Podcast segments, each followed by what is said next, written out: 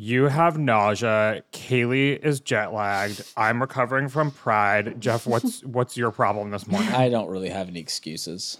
Uh, all right, you're Oh, carrying shit. the yeah, I know. So Oh, let's God. just all leave and oh, Jeff no. just monologues Oh, no. for an hour.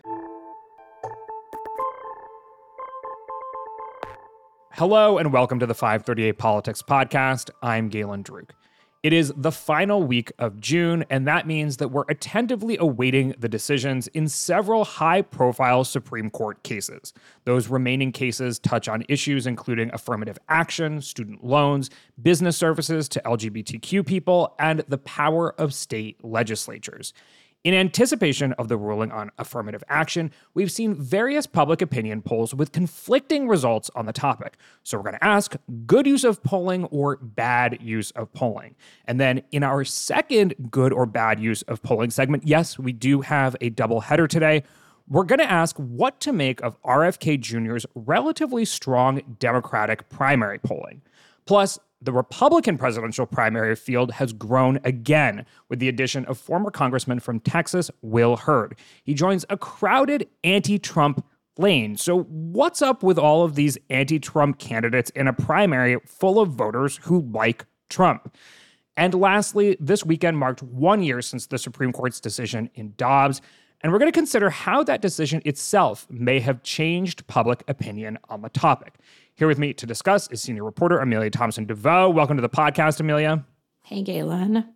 Also here with us is senior elections analyst Geoffrey Skelley. Hey, Jeff. Hey, Galen.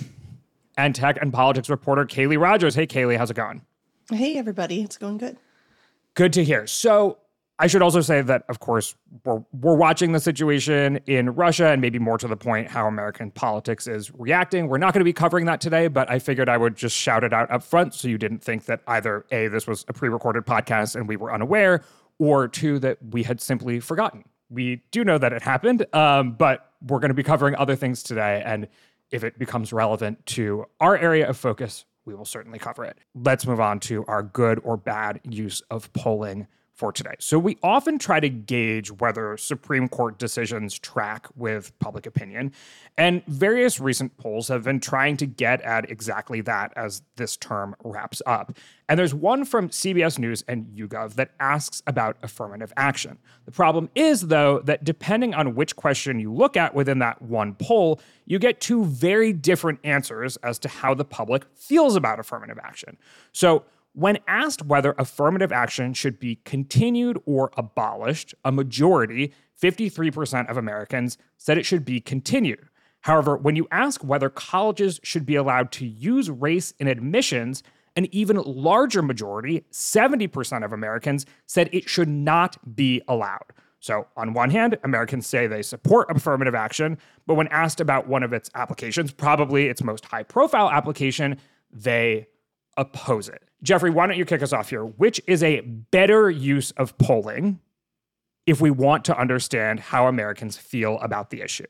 I mean, I think I would be inclined to, to go with the more specific question as the better use of polling. You know, what is what is the Supreme Court case sort of directly dealing with? It's centered on uh, the use of race in college admissions, and so that probably tells you more about the specific issue. But I, I would say that probably what's just important for for thinking about issue polling in general is that we've seen this kind of split between a more general question about a topic and a more specific question, you know, one where there's some more specificity about the particular issue or, or a program or what have you. Um, so, like thinking back to uh, the general sentiments around government spending during the debt ceiling uh, debate, uh, people tended to say, hey, we're spending too much or we should cut spending. But then if you ask them, you know, about hypothetical cuts to specific programs, uh, voters or Americans, uh, depending on the poll, they tended to oppose hypothetical cuts. So, you know, if you push them on things, they they'll they'll say one thing, but maybe the more general question, you get a slightly different answer. I want to dig into that a little bit more, but first, let's get everyone on the record here. So, Amelia, what are your thoughts in terms of which is a good or bad use of polling, or if one is in particular a better use of polling? I kind of love that these two questions got asked together. Um, I mean, I think it points to something that we see a lot, particularly in polling around affirmative action, which is that this is a topic that Americans are either ambivalent about, truly ambivalent, have conflicting feelings, or are just confused. And either way, that is good information to have when trying to assess how something like a Supreme Court decision banning the use of affirmative action in higher education admissions might land. And I think what we can see from this is that, you know, overall, Americans might not be super opposed to the substance of what the Supreme Court might be about to do. Again, we don't have an opinion yet. We're just sort of guessing based on how we think You're the saying, Supreme like, Court's conservatives If might, they ban vote. it, they Americans Right, might if they be ban opposed it. to that.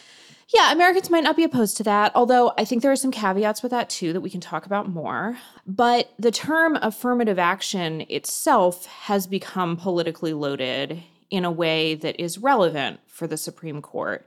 Um, and so, you know, the Supreme Court having a headline saying Supreme Court bans affirmative action in college admissions is probably going to have a different impact than the Supreme Court bans the use of race in college admissions. And the one of those headlines is the one that most Americans will read. So I really liked that they did this, and I don't think it's a problem that the answers were conflicting. I think it reflects both a lack of information about how affirmative action actually works on the ground in higher education, and also some real, genuinely contradictory feelings about whether using race in college admissions is a good thing. Okay, so more specifics I want to dig into in a second there, but Kaleigh, again, let's get you on the record. Yeah, I know it's really boring when we all agree, but hard to agree on that one. I think with issues polling, you know, it's so challenging because you're relying on a certain level of understanding and knowledge about whatever that issue is and then asking people their opinion on it and people's, you know, depth of knowledge is going to vary naturally. So I think when you have these broader questions and more specific questions, especially when they're paired together, that's where you can actually kind of glean some kind of information. If you just ask one or the other, it's not super revealing. Uh, there was another poll from AP that asked, it was a little more specific in asking opinions about affirmative action to do with college admissions specifically. And 63% of respondents had said that they the Supreme Court should not block colleges from considering race or ethnicity in their admissions systems. But in a, a following question, they also said that um, race and ethnicity should not be a significant factor. So that was 68% of adults said that. So you're seeing, you know, there's some nuance here. They're, they don't think it should be banned outright, but they don't love the idea of it being, you know, a significant contributing factor or maybe the number one thing uh, that colleges would look at. Uh, and it's a complicated issue. So you can see that people kind of have very nuanced opinions on it when they do understand it, and then also maybe have some questions or, or lack of knowledge in certain areas. So I feel like this was a good use of polling for a complicated issue. So before we focus more on polling methodology per se, looking at other context, are we able to say how Americans feel about this as an issue beyond just the wording in this specific poll? I mean, I think that wording really, really matters a lot. And a Washington Post Schar School poll that was conducted last fall did basically the same thing that the CBS poll did, asked the question in multiple ways. And they found that nearly identical shares of Americans supported a Supreme Court ruling that would ban colleges and universities from considering a student's race and ethnicity when making decisions about student admissions. So 63% supported that. And 64% thought programs that promote racial diversity in higher education are a good thing, which, of course, is the end goal of affirmative action to promote racial diversity in higher education. And people who work in higher education have pretty universally said that having race be officially taken off the table as one of the many criteria that they use when they're evaluating an applicant for admission to their institution will hamstring their ability to um, create, you know, racially diverse college classes. Um, so I think what that points to is that people have really conflicting views about how racial diversity should be achieved. I think if you ask them in a poll, and again, like it's a little hard to say how much of this would be social desirability bias, like people feeling like there's a right answer to this question. But generally, people will say that it's a good thing if there is more diversity, more racial diversity in higher education. But many people don't like the idea that something like your race or your gender would give you an explicit leg up over someone who had a different race or a different gender. And that's where I think it gets really complicated because what people in higher education admissions will say is, well, we don't, it's not like people go into different piles depending on their race. You know, previous Supreme Court decisions have made it clear that this can just be one factor among many. Um, and so, you know, I think it's I think it's complicated and people like actually genuinely don't know where the line should be drawn. You know, it reminds me a little bit of like the polling on abortion that we would look at a couple years ago where you ask people if they have a view on abortion they'll generally say they have a pretty strong view one way or the other but when you get down to the specifics of when should abortion be legal they had a really hard time telling you and i think this is another area where this is something that we have struggled for decades to figure out. And so it's not a simple thing. And i think it makes sense that americans ambivalence and confusion would also be reflected in the polling. So when it comes to question wording, there does seem to be some conflicting results. And CBS tweeted out the results of this poll and they got some attention because, of course, the results seemed conflicting. One person, Roy, responded to the tweet saying, Example number 1 million for why issue polls are garbage. Most people aren't informed on the issue, and pollsters can't anchor the poll to actual results like they can for election polls. Ignore issue poll results and be liberated. Okay, Roy coming out with some very, very strong words there. But let's accept Roy's argument for just one second because issues do also get a vote sometimes. And there has been an affirmative action referendum in California, which is oftentimes pointed to as an example of affirmative action while sometimes social desirability bias or you know wording so for example affirmative action is ultimately a word that was created by people who wanted the policy in place because it's a more positive sounding thing. Like obviously political consultants do this kind of thing. Like if you ask someone do you want to tax wealthy people's estates? you'll get a different answer than do you want a death tax? right? Like people use words to try to prompt a certain feeling about a policy. And so affirmative action is like the more positive wording for this policy. When you went to California, a very blue state that votes for Joe Biden, you know, by what more than 20 point margin in 2020, at the same time, they voted against the use of affirmative action in public schools in California by a 15 point margin. And so people will say that when you take away all of the different emotions surrounding the words or some of the confusion or whatever, like people probably understood what they were voting for. The wording was pretty clear on the California ballot. Democrats pushed hard for the state to allow affirmative action in public colleges and universities. And ultimately, the public said no. And so, I mean, folks point to this as that's how people actually feel, put the polling aside. What do you say to that? I mean, I think you could take that as one piece of evidence for that. I'm not sure that I would say that it's it is uh, uh, absolute proof of of Americans' position. Um, you know, something you know to some extent it's going to depend on who's showing up for an election. Now, granted, I believe that was the 2020 presidential election, so about the highest turnout imaginable. Um, so so in that sense, you probably got a fuller expression of the public's views than you might have if this were a referendum in a midterm year or even an off year. But I, I think you know we always have to be careful about overstating uh, the it's you know the context of how things were campaigned, uh, the messages that were used by both sides uh, in making their case to voters.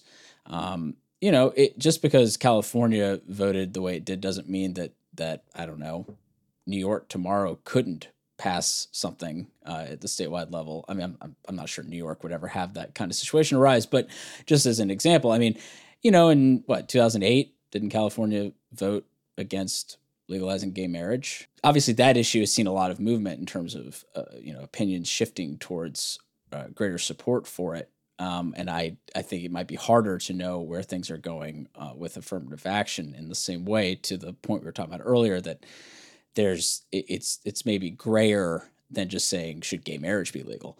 Um, but I'm just saying that you know I don't think it would not have been appropriate in like 2011 to say that the gay marriage vote in California was proof proof proof positive of something is my my larger point. So taking that example, do you think that this is an issue that could be similar to same-sex marriage because my sense is that this debate has been around a lot longer than the same-sex marriage debate was around in 2008. Like use of race in quotas or in public life, in colleges and government and jobs, like the idea for same-sex marriage wasn't commonly discussed in the 90s in the way that affirmative action was discussed lots in the 90s and for, you know, three or four decades before that. Sure. No, I, I, I don't want to say that the issues are like parallel. I, I think I was just trying to say that one election result for a proposition shouldn't be taken as like a certainty about how it could go if there's a debate in another state where there's a referendum on the ballot involving some sort of affirmative action program for something related to its its colleges. I, I you know I just think it it could conceivably pass in another state. So I like I just I don't want to like over overstate mm-hmm. one state's result. And this was a proposition repealing another proposition. So in the the background of this is that in the late 90s California voters voted to ban affirmative action or the consideration of, of race and ethnicity in um, public education, also in public employment. So it was fairly broad. And so I think also there is potentially an element of the people who cared about this are the people who are more likely to oppose affirmative action and therefore were more likely to actually like read through all the fine print and vote on it. That being said, I think if I if you had to, you know, if you put a gun to my head and you said, do Americans support affirmative action or not? I would probably say more of them do not, just based on all the polling I've reviewed and the fact that in general, they seem, a lot of Americans do seem really opposed to the idea of something that is not a colorblind treatment in higher education admissions or employment prospects. That being said, I wonder what the implications will be down the line if the Supreme Court does ban the use of race in higher education admissions and colleges and universities, particularly elite, highly selective colleges and universities, get a lot less diverse. I don't know how Americans will respond to that. But I do think that the vote is reflective of something, which is that even if Americans are ambivalent about this issue, even if they're confused, that it's not it's not something where there is a strong consensus toward affirmative action as it exists. And I would say that sort of the the bulk of public opinion leans in the other direction. Do you guys think that's fair? I think so. And I think that I, I agree with you, Jeff, that like we don't want to take one election result as like this is all the evidence you need and ignore the polling completely. Roy, I, I gotta disagree on that one. But uh, I do think it it is a useful bit of information and does reveal a bit of, you know, people can have all kinds of opinions about these ideas in theory, but then when it comes down to brass tacks and it's going to impact them and maybe their job applications or their kids' college applications, suddenly the reality hits home and, and they have a different point of view and and you know they're they're a little more honest about what they think of, of, these practices. An interesting poll that was conducted by New Public Agenda, USA Today, and Ipsos Hidden Common Ground, the very long name. Um, sorry if I got that slightly wrong. Was fielded in February and March of this year, and it found that majorities of Americans prefer institutions to equally distribute resources to all communities rather than make additional investments in Black, Latino, Asian, and Native American communities to close gaps. Similarly, 63% of respondents did say that racism makes it more difficult for people of color to succeed in the US, but more Americans said that individuals should play a role in overcoming racism than said that institutions like the government or schools should. So I think there's also something of a complicated interplay here where even if Americans do think it's harder for, say, students of color to be accepted to to highly selective colleges or you know if we want to expand to public employment to public employment um, they don't necessarily think that there should be a government policy to try to fix that. And then, of course, there are the Americans who don't believe that systemic racism exists at all, which, um, you know, is not a majority of Americans, but that group of people definitely exists too. YouGov, in another poll with The Economist, broke it down by partisanship and race and so on. And when you ask, you know, does everyone in the US, regardless of race, have an equal opportunity for education? 56% of Democrats said no, 38% of Democrats said yes. And of the two parties and independents, they were the most likely to say no. So they said, no, there's not equal opportunity. But when you ask them, should race be allowed to be considered in uh, an, an, application to a university, 48% of Democrats in the same poll said it should not be allowed. 40% of Democrats said Yes. So it's interesting the way that this sort of splits Democrats significantly and it's one of the one of the dividing lines within the Democratic Party. So we will see what the Supreme Court does, of course, and maybe we'll come back to this issue later on, but we've got a lot to cover today. So I do want to motor. So let's move on to the second in our good or bad use of polling double header.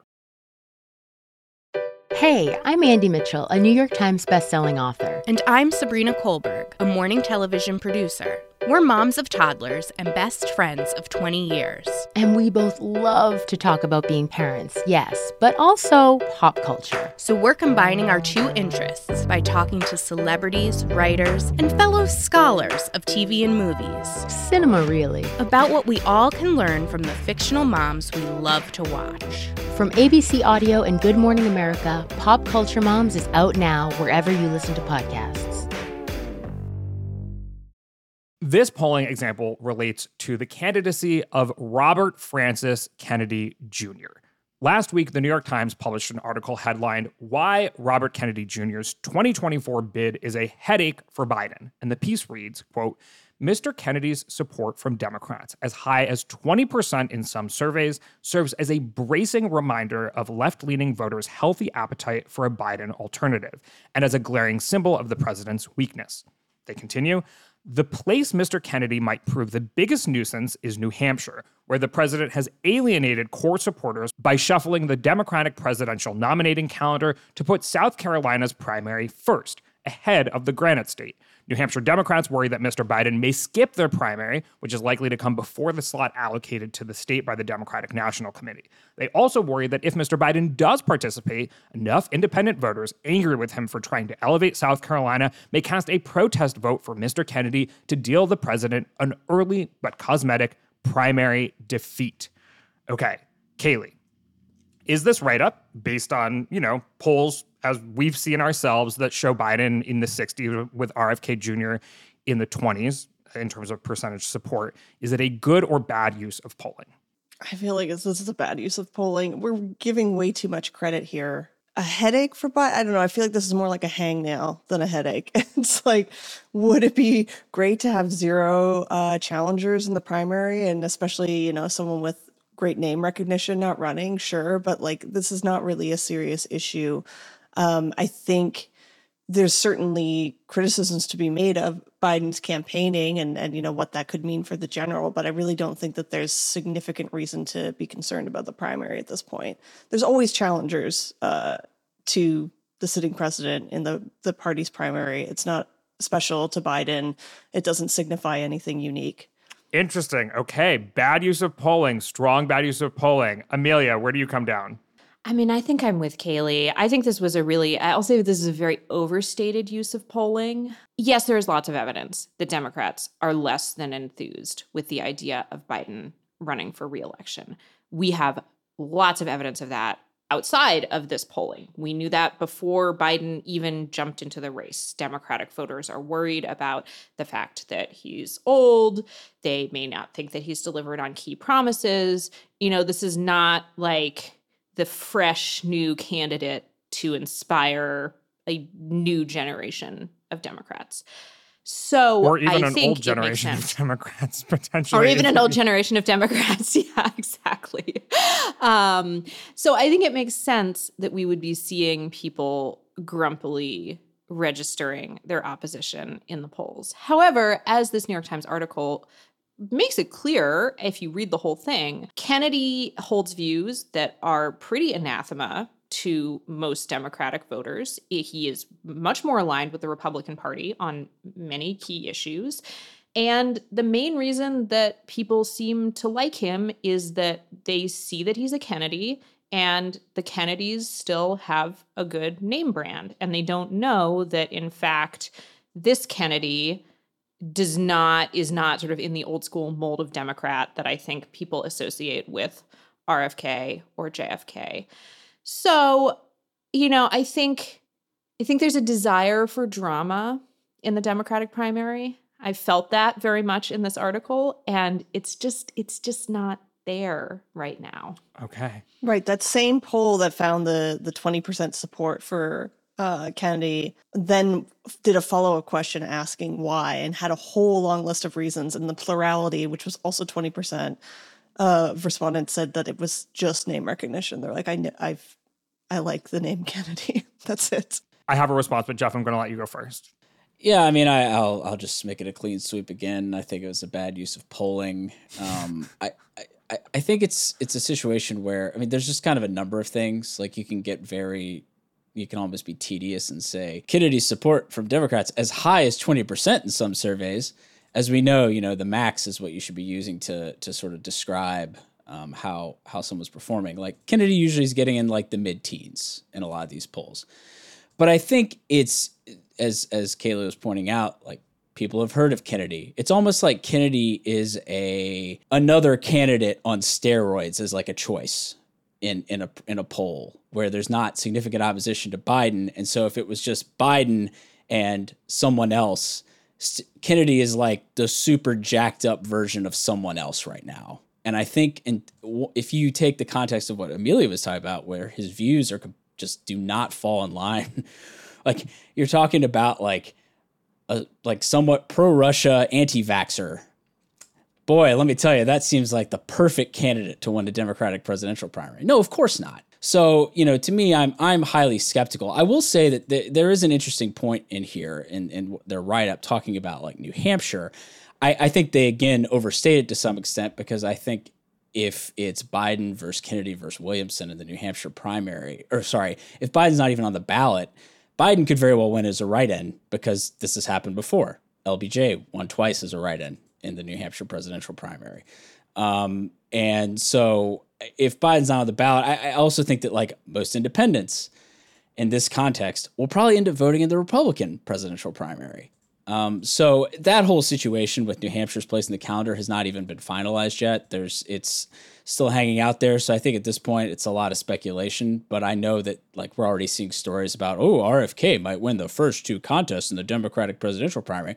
But of course, if he does that, it'll be situations where neither of those contests will award any delegates. So it's going to be a, a situation that people should be a little more cautious about. And again, Biden could very well win as a write in in those despite not being on the ballot because there is plenty of precedent for that. Not to be pedantic, but what you're describing sounds to me a little bit like a headache. So, like, I understand the view that RFK Jr. I mean, it sounds like a bunch not- of journalists who don't know how presidential primaries work is probably more accurate. I mean, frankly. ooh, ooh, I mean- drama, drama, drama. Okay, I mean, so I just so like I look. At the end of the day, Joe Biden, if he runs for reelection, and who knows, things could change in the next couple months. I don't know. Maybe he has a health issue. Maybe he drops out. Joe Biden is going to have a difficult time not winning renomination. I If- if- I fully, fully, fully agree with that. But I my question here, or my thinking here is, I don't think the assertion is that his nomination is at risk. I think it's that this is annoying, and this is far more annoying than like Bill Weld ever was to Donald Trump, because he's he is registering 20% in the polls. Like that's notable nationally, right? Like we can talk about how sometimes, like for example, in 2012, you know, Obama got a primary challenger in West Virginia who got 40% of the vote. That is just West Virginia, right? So we're talking nationally here. Obviously, even if Democrats demote Iowa and New Hampshire the entire press is going to be there, and there's going to be a lot of focus on the fact that if RFK Jr. were in those two beginning contests, that it would be a headache because the press would. It's kind of self a self fulfilling prophecy, but like the amount of press that showing would get would be a headache for Joe Biden. And on top of that, I mean, if you get who's actually supporting RFK Jr., once again, I mean, it furthers your point that this is about name recognition and not actual policies, but he's doing well amongst people of color, young people, women voters. So it's areas where we know that Biden is weak, and RFK Jr. is standing out there as a sort of like mirror of Biden's weaknesses. And I think that's that's what headaches can be made of. You know, like will he lose the nomination? No, but like is this annoying as hell? I have to think so. Again, I kind of go back to my jacked up steroided out someone else. I will say this. It could be interesting to see if Biden ever actually pays any attention to RFK Jr. And it is true that the scenario laid out where, you know, I I think the Iowa thing is gonna maybe not matter, but the New Hampshire situation could matter uh, where the only candidate on the ballot, or like RFK is one of the names on the ballot, and Biden is not on the ballot, and there's going to be a lot of coverage of that. Like, will Biden actually say anything about RFK Jr.? Maybe in that circumstance. So, in that sense, okay, could be a headache. The thought to me is that Kennedy's getting a lot of support because his last name is Kennedy. And in the months to come, that could very well change. And because people are disgruntled and I, I agree with you, Galen. I think the fact that so many Democrats are disgruntled with Biden is a huge headache for Biden. I just don't necessarily think that like RFK is inherently a problem for Biden. I think that like he is, he has, as Geoff was saying, he has a recognizable last name, and most people don't know what he's actually about. And so, in that sense, yes, it's annoying for Biden, but I don't think it's like a real annoyance. He is not an actual threat to Biden in any meaningful way. And so that's what I think is overblown. Like I think these articles are making the primary seem more complicated or seem more competitive than it is. Whereas what we're seeing, I think, in fact, is just a symptom of a problem that we already know Biden has, which is an enthusiasm problem among his voters. And that should be a headache for him. That is a big, big problem for him. But that is not a problem for him because RFK Jr. is running for president. And that is what I think the distinction is. Exactly, exactly. It's like they're trying to conflate these two issues, which, as you said, we already knew that there was a lack of enthusiasm for Biden. There was polling, you know, right before he even announced where fewer than half of Democrats even wanted him to run again. That had nothing to do with RFK running. And the reality is that, like that's that's sort of irrelevant. The, the problem of the lack of enthusiasm is a problem. It's something Biden needs to address. And they do say in this article, you know, they have some interesting reporting about like I think it was Pennsylvania mayors like going striking out on their own trying to like tell constituents about things that the Biden administration has done because they don't feel like the campaign has communicated it effectively to voters like that's a problem. That has nothing to do with rfk though. And right. the, you know this, and the and whether he was running or not that would still be a problem. I don't think that rfk's um, you know comparatively high support uh, you know compared to bill weld or whoever else in 2020 i don't think that that's emblematic of that dissatisfaction. That's emblematic of people yeah. knowing the name Kennedy. Right. Yeah. If a Kennedy had run against Trump in 2020 in the primary, I mean, Republicans don't, you know, insert like a, if a, like someone with the last name Reagan had, had run against Trump in 2020, we might have seen the same thing. yeah. I mean, I, I think it's fair to wonder like if, if Kennedy weren't running and it was Marianne Williamson, uh, is like the most recognizable person running against her, would we be getting stories about, ooh, Biden could lose the New Hampshire primary because he's not on the ballot? I mean, that's that's the question, right? And I suspect that because his main opponent right now is a guy with the last name Kennedy, that's why that guy's polling as well as he is, and why you have these stories. Because otherwise, I'm not sure they'd be writing them for Marianne Williamson. Uh, so that makes me that's like another reason why I just kind of take this to be like just kind of a bad use of polling. So I have two two questions here that I think can help determine whether or not this crosses the headache threshold. which I know is not a numerical one.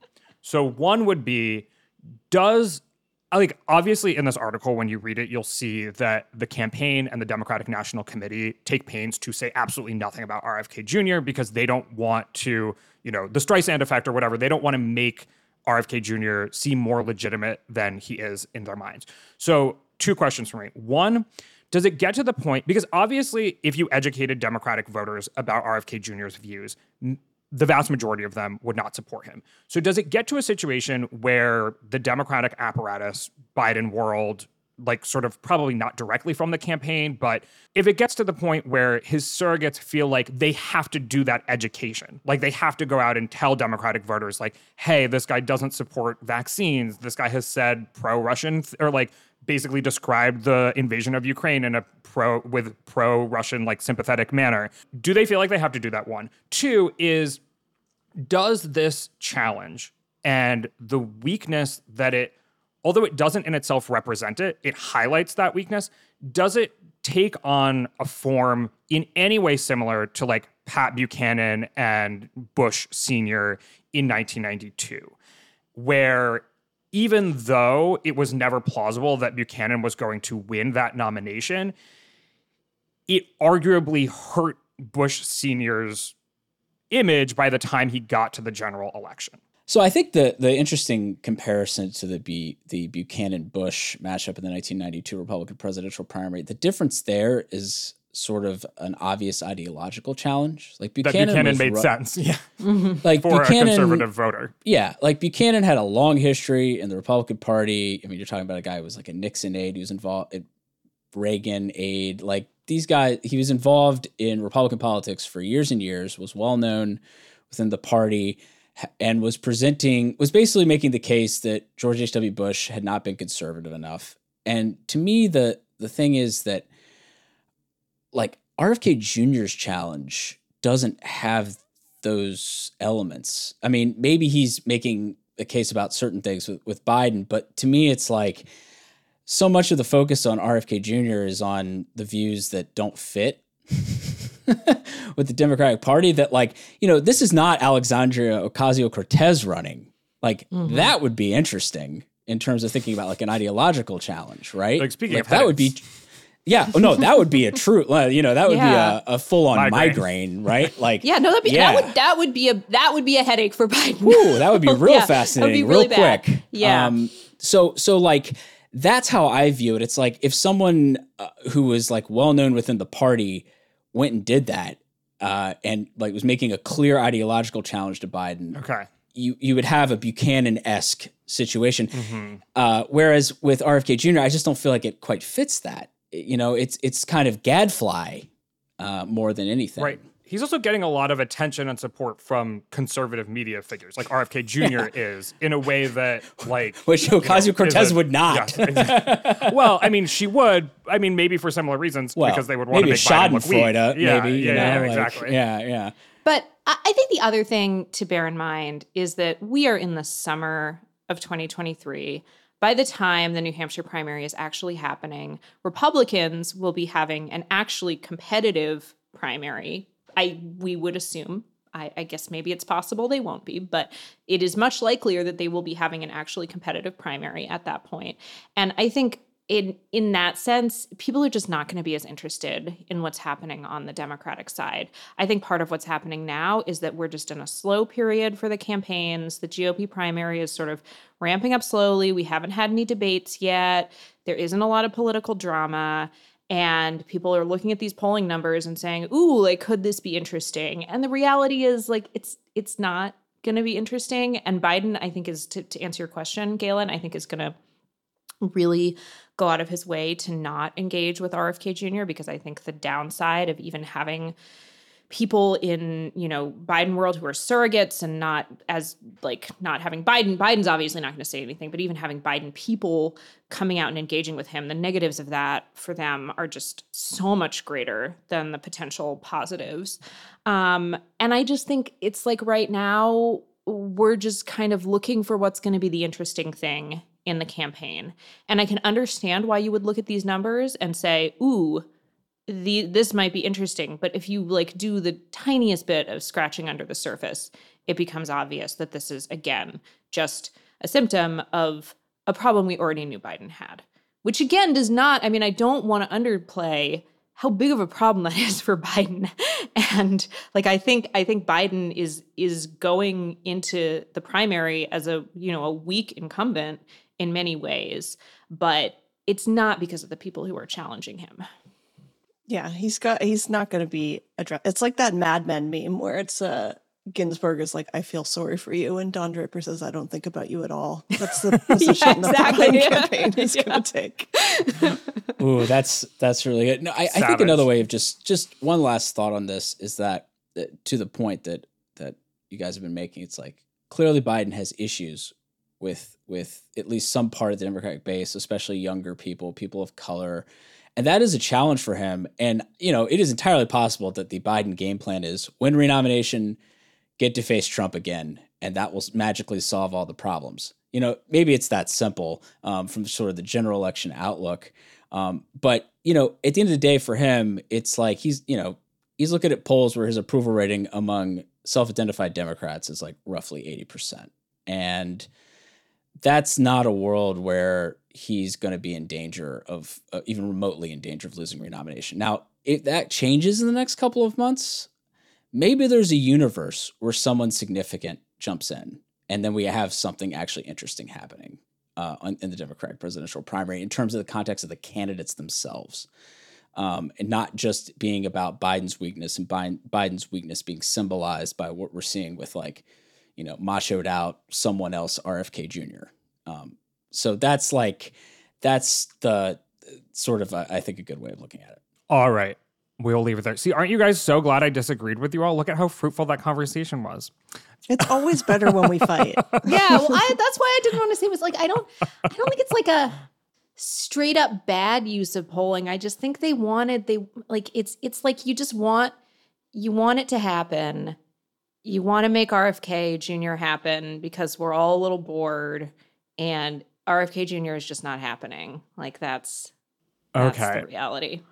Well, with that, let's move over to the Republican side of the primary. The Republican primary field grew again last week when former Congressman from Texas, Will Hurd, announced that he too was jumping in.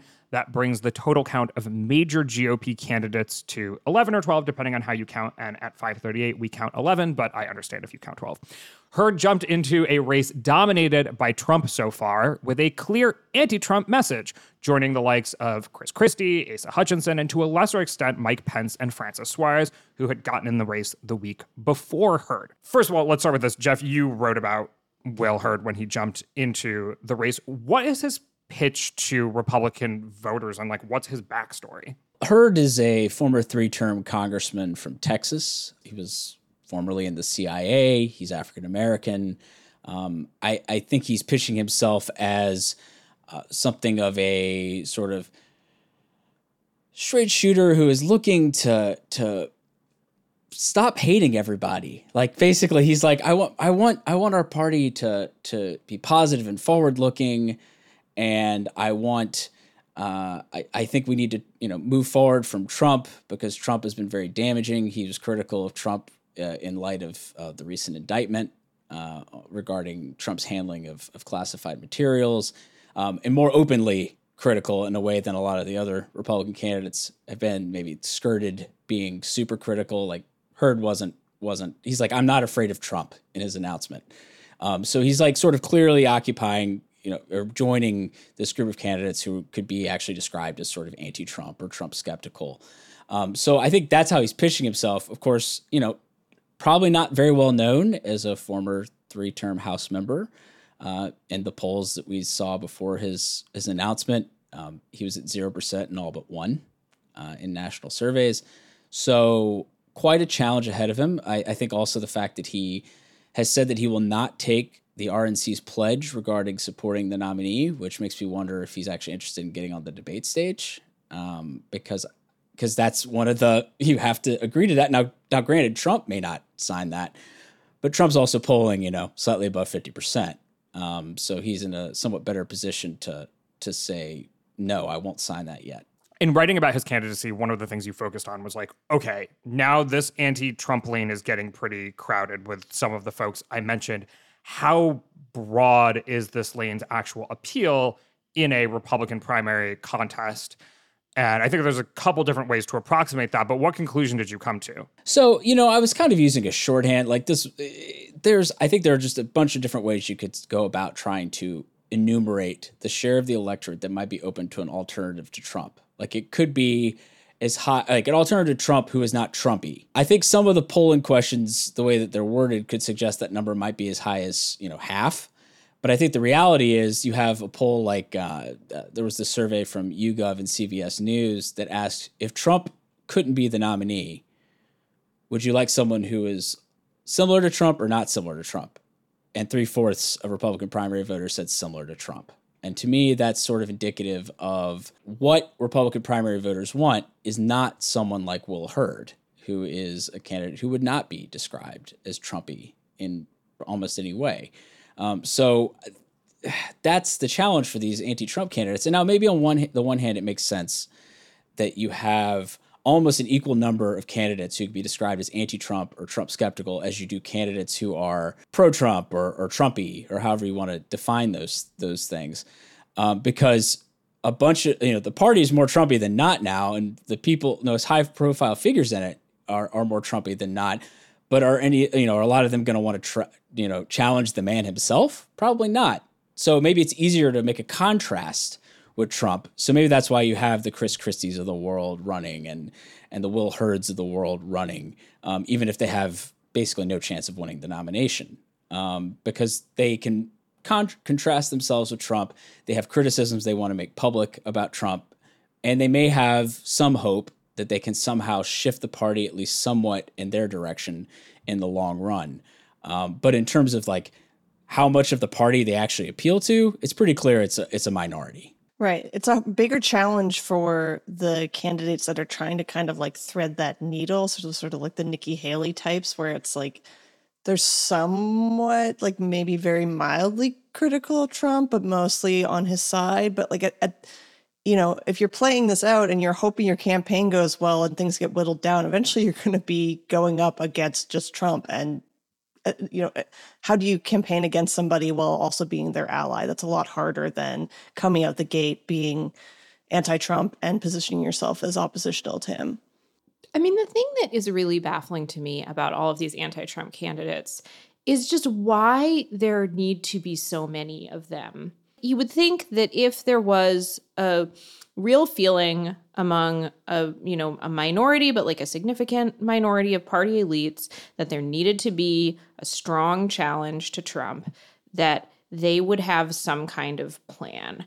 And what it seems like instead is that a bunch of people who all have various problems with Trump are seeing themselves as the person who can come in and sort of change the race but it, there's like the separate question of like if you're not going to be on the debate stage then I, I genuinely don't know what the point is because then you know maybe trump won't be there either but like you don't you lose one of your biggest forums to actually engage with the man. But also, the more there are of these candidates, I don't think this is a strength in numbers situation. I don't think this is a situation where people are going to look and say, ooh, there are five anti Trump candidates who are running. That must mean that there is a strong anti Trump sentiment.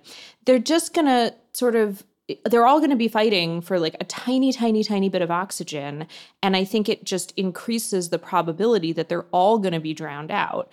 And that's what i really don't understand about it because it seems like they're all they're being driven by a real conviction that Trump needs to be challenged for the good of the party and I I believe that they they feel that truly, but it's just such a strange strategy. Does can anyone else like can anyone else make this make sense to me? Well, I think it will reach a point where it truly doesn't make sense if there isn't a systematic winnowing process. So, like, yes, a lot of people can jump in and say their piece and Will Hurd can talk from the perspective of being in the CIA, and Asa Hutchinson can talk from the perspective of being the governor of a very red state, and Chris Christie can talk from the perspective of being a former ally, and Mike Pence can talk from the perspective of being an evangelical Christian. And like they all have their thing they want to say. If they're all still in the race come Iowa, then yes, it absolutely does not make sense. But from that perspective, But if they're not even going to get on the debate stage, Galen, like that's the other thing I don't understand is like, what is the point? If I mean, you're I not think even trying most to of debate. them will get on the debate stage. I guess Will Hurd is really just going the extra mile to say like, I will not support Trump even if he is the nominee. So I cannot take that pledge. Like I, I guess he. I mean, obviously there are other reasons to run apart from becoming the nominee. So we have to consider all of those as well. But Look, you got um, to sell some books, you know. Uh, I mean, but I'm like genuinely, I'm trying to think of because there is there is the explanation of like you have to have a massive ego to be a politician. And I'm sure a lot of this is ego and people just thinking that like I am the person who can change this dynamic. But I also think that it, there is genuinely a sort of a feeling of like this is for the good of the party, and and that's the, the lack of thought behind it, But I think that is where Or- the winnowing comes in. Like clear thought. they're, you know, having a bunch of different opponents is probably not like necessarily better for. I mean, say it was only Chris Christie. I don't think that would be like better for the movement of anti-Trump Republicans if it was only Chris Christie like gi- giving the anti-Trump If you thought like message. all the all the anti-Trump people were like, we are behind. I mean, I don't know if Chris Christie. I mean, Chris. Let's like, I, I don't, I don't know if Chris Christie is the person, but like Geoffrey, I think you've talked about Larry Hogan being someone who could maybe pick up some support, and you really think like if if all the anti-Trump people didn't, you know, if they all said, hey, we're all in on. Let's say Larry Hogan, and we're going to endorse him and we're going to push for him. You don't think that would be more effective for their cause than having five or six random people all polling around zero? No, their best hope is they all drop out and support Ron DeSantis. Like that's really their best hope. Like honestly, that's their best hope. yeah, but I mean, DeSantis is is you know very Trump adjacent, so in a lot of ways he doesn't solve the like for those who truly oppose Trump within the party. Yeah. DeSantis doesn't necessarily No, I don't solve think that problem. Solves their problem. My my attitude with Hogan was not that in any way. I just make this clear that he could actually challenge Trump. Oh, and- yeah, and the yeah. But Republican he- that he could, Yeah, like, yeah. make some Just- noise. Just yes, and clearly the guy eats up a lot of uh, headlines. People love to go talk to him, ask him things, uh, so he would get a lot of attention. He doesn't have Christie's baggage. You know, he didn't shut down a bridge, um, uh, among other things. Like, so to me, it's sort of like you need somebody who is sort of outside, so a governor in this case, someone who doesn't have a bunch of obvious red flags, and someone who has a compelling story. Hogan survived cancer, uh, governor of Maryland. Like I just think, I just think in that way he would have been a better choice for if you were if you have like anti-Trump forces within the party trying to coordinate, showing evidence of candidate coordination then that's the kind of candidate they would have wanted. Not that he could ever have won, but I think he would have been a more compelling figure to make the case against Trump than having, to Amelia's point, a number of people trying to do that, one of whom is pretty well known in Christie, but the rest of whom are not very well known at all. Now, not that Hogan's that known nationally, but he's known among the media. So maybe he's like a huntsman type character. You know, Jon Huntsman uh, his his run uh, where he where, he was clearly like too moderate to win, but the media kind of loved the guy. I mean, you would have a similar vibe here, but now in this universe where Trump has defined the Republican Party. Right. And I think that's to your point, Amelia. This is just the evidence that there isn't this coordinated, strong faction within the Republican Party to have a counter to Trump. You know, there's there's not an that big of an anti-Trump appetite. And that's why, you know, the two people leading the primary are the mo- are Trump himself and Ron DeSantis, who's uh, you know very Trump-like in his policies and positions and populism. I'm sort of agree that there isn't a well coordinated anti Trump movement. I have to think there's also some sense here that people are just going to throw spaghetti at the wall and see what sticks. Like if you had fielded a poll of Republican primary voters in the summer of 2015 and asked, like, what percentage of you would like the candidate, the presidential candidate, to be like Donald Trump? Like 14% of Republicans would have said, yes, I want the candidate to be like Donald Trump. But obviously, through accumulating power and getting your message out there and like being in the media, you can change people's minds. So I think, I think to some extent, people are just hoping and praying that you you put enough different stuff out there and something almost as like magically as Trump came on the scene, that like that comes on the scene and like, you know, catches people's imaginations. So, and like, look, it doesn't happen that often, but sometimes the primaries work this way, where for some reason or another, something catches fire and captures voters' imagination in a way that you couldn't have predicted until it happened. And that may just be an element here as well. But again, I don't want to give like too much too much credence to what I think is ultimately several attempts that are extremely, extremely long shot and not well coordinated. But again, it will get to the point where it truly does not make sense from an anti-Trump perspective if they are still in come the early primary states. Well, and it's you know the Republican Party's in an unusual position with this primary, where it's you know it's they don't have an incumbent, but it's not quite totally an open primary either, in that they have Trump, a, a one-term president who would like to to serve again.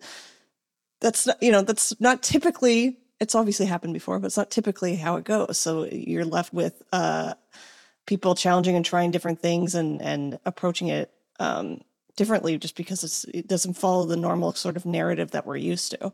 Yeah, Kaleigh, good point. So let's wrap things up for today by taking a look back at how public opinion has changed over the past year. We started things off by talking about public opinion in relation to the Supreme Court. So we'll wrap the same way. This Saturday marked one year since the Supreme Court issued its decision in Dobbs versus Jackson Women's Health Organization overturning Roe v. Wade. In the year since the court found that there's not a constitutional right to abortion, 20 states banned or restricted the procedure. More than 60 clinics closed, according to the New York Times. And according to data analyzed by 538, tens of thousands of women traveled to different states to access abortions. During that time, it also appears that minds changed. We saw notable shifts in favor of legal abortion, an area where opinion had been pretty steady for decades. And those views likely had consequences for elections over the past year. So, a year on, Amelia, you have taken stock of some of those changes in public opinion and also the changes on the ground.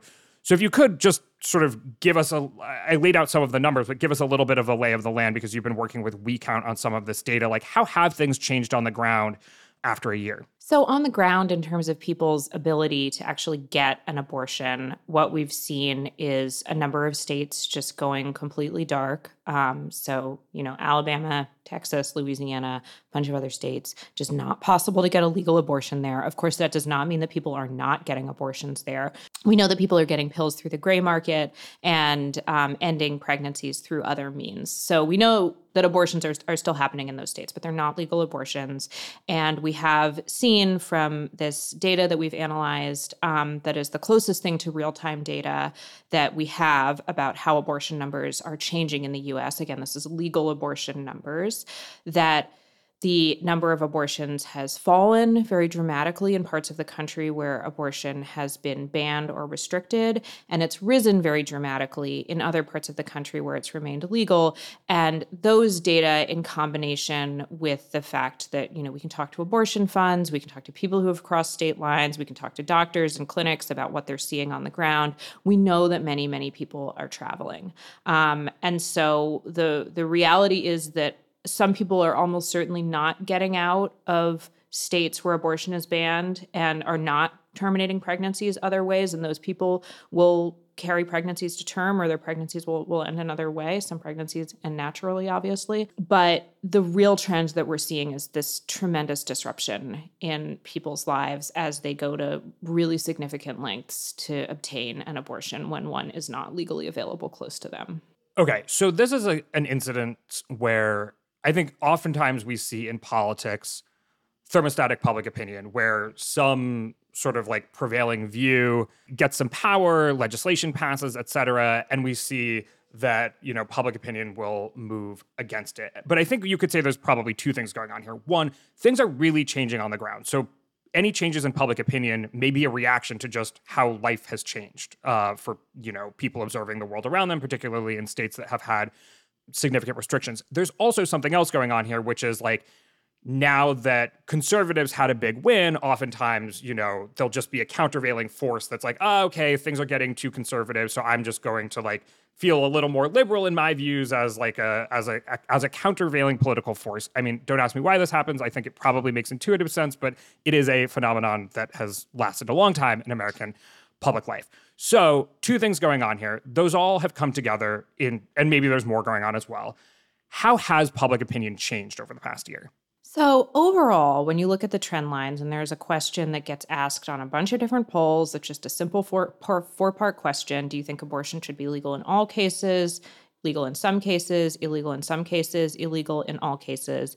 We are seeing a little bit of a shift. Um, it's not a huge shift, but the share of people in polls that that we on our team collected over the past almost two years, the share of people who think that abortion should be legal in some cases has gone up, and the share of people who think that abortion should be illegal in all cases has gone down. And that is a trend that I've seen replicated in other places. I am fairly confident that that is real. Um, and I think that is reflective of something that is happening more broadly, which is that before the Dobbs decision, or really before the Dobbs leak, people didn't think that Roe was actually in danger. People were pretty okay with the status quo. I mean, we saw consistently 50 to 60% of Americans wanted Roe versus Wade to stay the law of the land. They didn't really think that such a big disruptive change would happen. And they didn't like to think about the issue of abortion. I wrote a story um, back in 2021 when the Dobbs oral argument happened. And I talked to a bunch of people about their views on abortion. And they just really hadn't thought super carefully about it because they figured we have this Supreme Court case that's governing the country. The law is what it is. And like, I don't really have to engage with this. And most people will not have to think about this issue on a day to day basis. I mean, the number of women who will have an abortion in their lifetimes as a share of all women is relatively high, but that's like a one time thing that happens. People don't always talk about it to their friends and family. Often they don't because of stigma. And it's not the kind of thing that is going to be, you're going to be thinking about all the time, even if it has happened to you, although having it happen to you does change your views. So, what I think we're seeing is that people's views are crystallizing in a way that they didn't before Dobbs. And people are becoming much more skeptical of the idea that politicians should be making these decisions. And that's something that we're particularly seeing among a subset of Americans Democrats, women, and young people. And we're not just seeing that in questions about the overall legality of abortion, we're seeing that in views on whether abortion should be legal in the second trimester, whether abortion should be legal in the third trimester. Those have historically been pretty unpopular positions. Americans historically have said, yes, abortion should be mostly legal in the first trimester, kind of like, eh, they're not as sure in the second trimester, and they don't think it should be mostly legal in the third trimester. We're seeing really dramatic shifts, not to full majorities among those groups, but huge shifts over the past few years toward even wanting abortion to be mostly legal in the third trimester. And in my conversations with Americans, what I heard from them was just a real feeling that politicians are getting this wrong and that they feel like they have more of an understanding of why someone would have a third trimester abortion and they really don't feel that that should be regulated by the people who are not party to that decision. So I think and people are feeling much more strongly about those views than they did before Dobbs. That's the other piece of it. Yeah, so it's those those subgroups that you mentioned, I think, that are getting close to a majority, right? Like looking at the Gallup polling. So in 2018, it was 13% of Americans who said that abortions should be generally legal in the third trimester, and now it's 22%. And for second trimester, it was 28% in 2018. Now it's 37%. So significant rises sort of overall, but still not that close to majority compared to the first trimester, which is 60% in 2018 and 69% now. Right. And I want to be clear, you know, it's still, there's still much more of a consensus for first trimester abortion. But the thing about what's happening now is that there are also plenty of states that have banned first trimester abortion or are restricting, continuing to restrict first trimester abortion. So, in a sense, what has also happened is the politics of this issue has shifted where it used to be more complicated. They would say, like, oh, we need to make it easier to get third trimester abortions. And Republicans had a really easy to re- retort to that. And now things are more complicated for people who are on the side of wanting to restrict abortion because they're having to defend things that you know, overall Americans are pretty uncomfortable with. And Republicans are not really backing off of those stances. And what we saw in state legislatures this year was that a number of first trimester bans and restrictions passed, even despite this environment that would suggest that that's really not what most Americans want. And so I think that is also making people feel more strongly about this, particularly on the left, because they believe that public opinion is on their side and that Republicans are doing something that is genuinely not what the American people want. And that's something I heard from a lot of people I talked to as well. Um, there's like uh, just a lot of anger about that. Amelia, do you think uh, this is just a, a you know, hypothetical because I don't think that the data you looked at would be able to answer this. But I'm just curious if like the those changes, you know, when there's the status quo, then you can kind of just keep your status quo opinion. But now that there's all these changes, it kind of forces people to engage with the issue anew, maybe read more about it, maybe learn more about it, and that could be shifting things as well just because they're confronted with the fact that maybe the laws in their state have changed or or Yeah. you know the neighboring states or what have you We definitely see that. I mean, we see polling showing that people in states where abortion is more restrictive now think that the law is too restrictive. Um, and um, this is also an event that had just huge penetration. Pretty much everyone heard about it. That's really unusual for something like a Supreme Court case or really, you know, like any major political event for everyone in the country to be reading about it and talking about it and for those conversations to continue i think it makes total sense that people's you know I'm, I'm hesitant to say that people's minds changed because i think overall on the question of abortion good or bad i don't know if people's minds have changed super substantially but i think people are really questioning the policies that are being enacted now and are unhappy about the direction that things are going in a way that they definitely were not before Dobbs. And so there is much more of a backlash um, than I think maybe even Republicans would have expected because they had successfully curtailed abortion access in a lot of these states prior to the Dobbs ruling. And people didn't really care about that because they weren't really paying attention. And they also were, you know, like pretty, you know, they're kind of okay with restrictions, not okay with bans.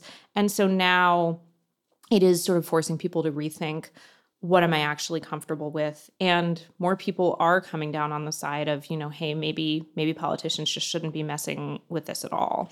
All right. Well, we are going to leave things there for today. Of course, we have a week of Supreme Court decisions ahead of us that we will be tracking. Uh, but for now, thank you, Geoff, Amelia, and Kaleigh. thank you Thanks, Galen.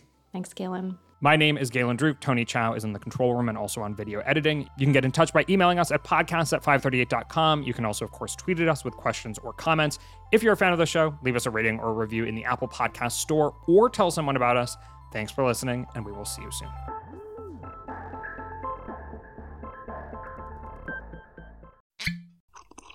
Ah, Mmm. The first taste of rare bourbon you finally got your hands on. That's nice. At Caskers.com, we make this experience easy. Caskers is a one stop spirit curator with an impressive selection of exclusive, sought after, rare, and household names in the realm of premium spirits and champagne. Discover the top flavors of the year now by going to Caskers.com and using code WELCOME10 for $10 off your first purchase. Get $10 off your first purchase with code WELCOME10 at Caskers.com.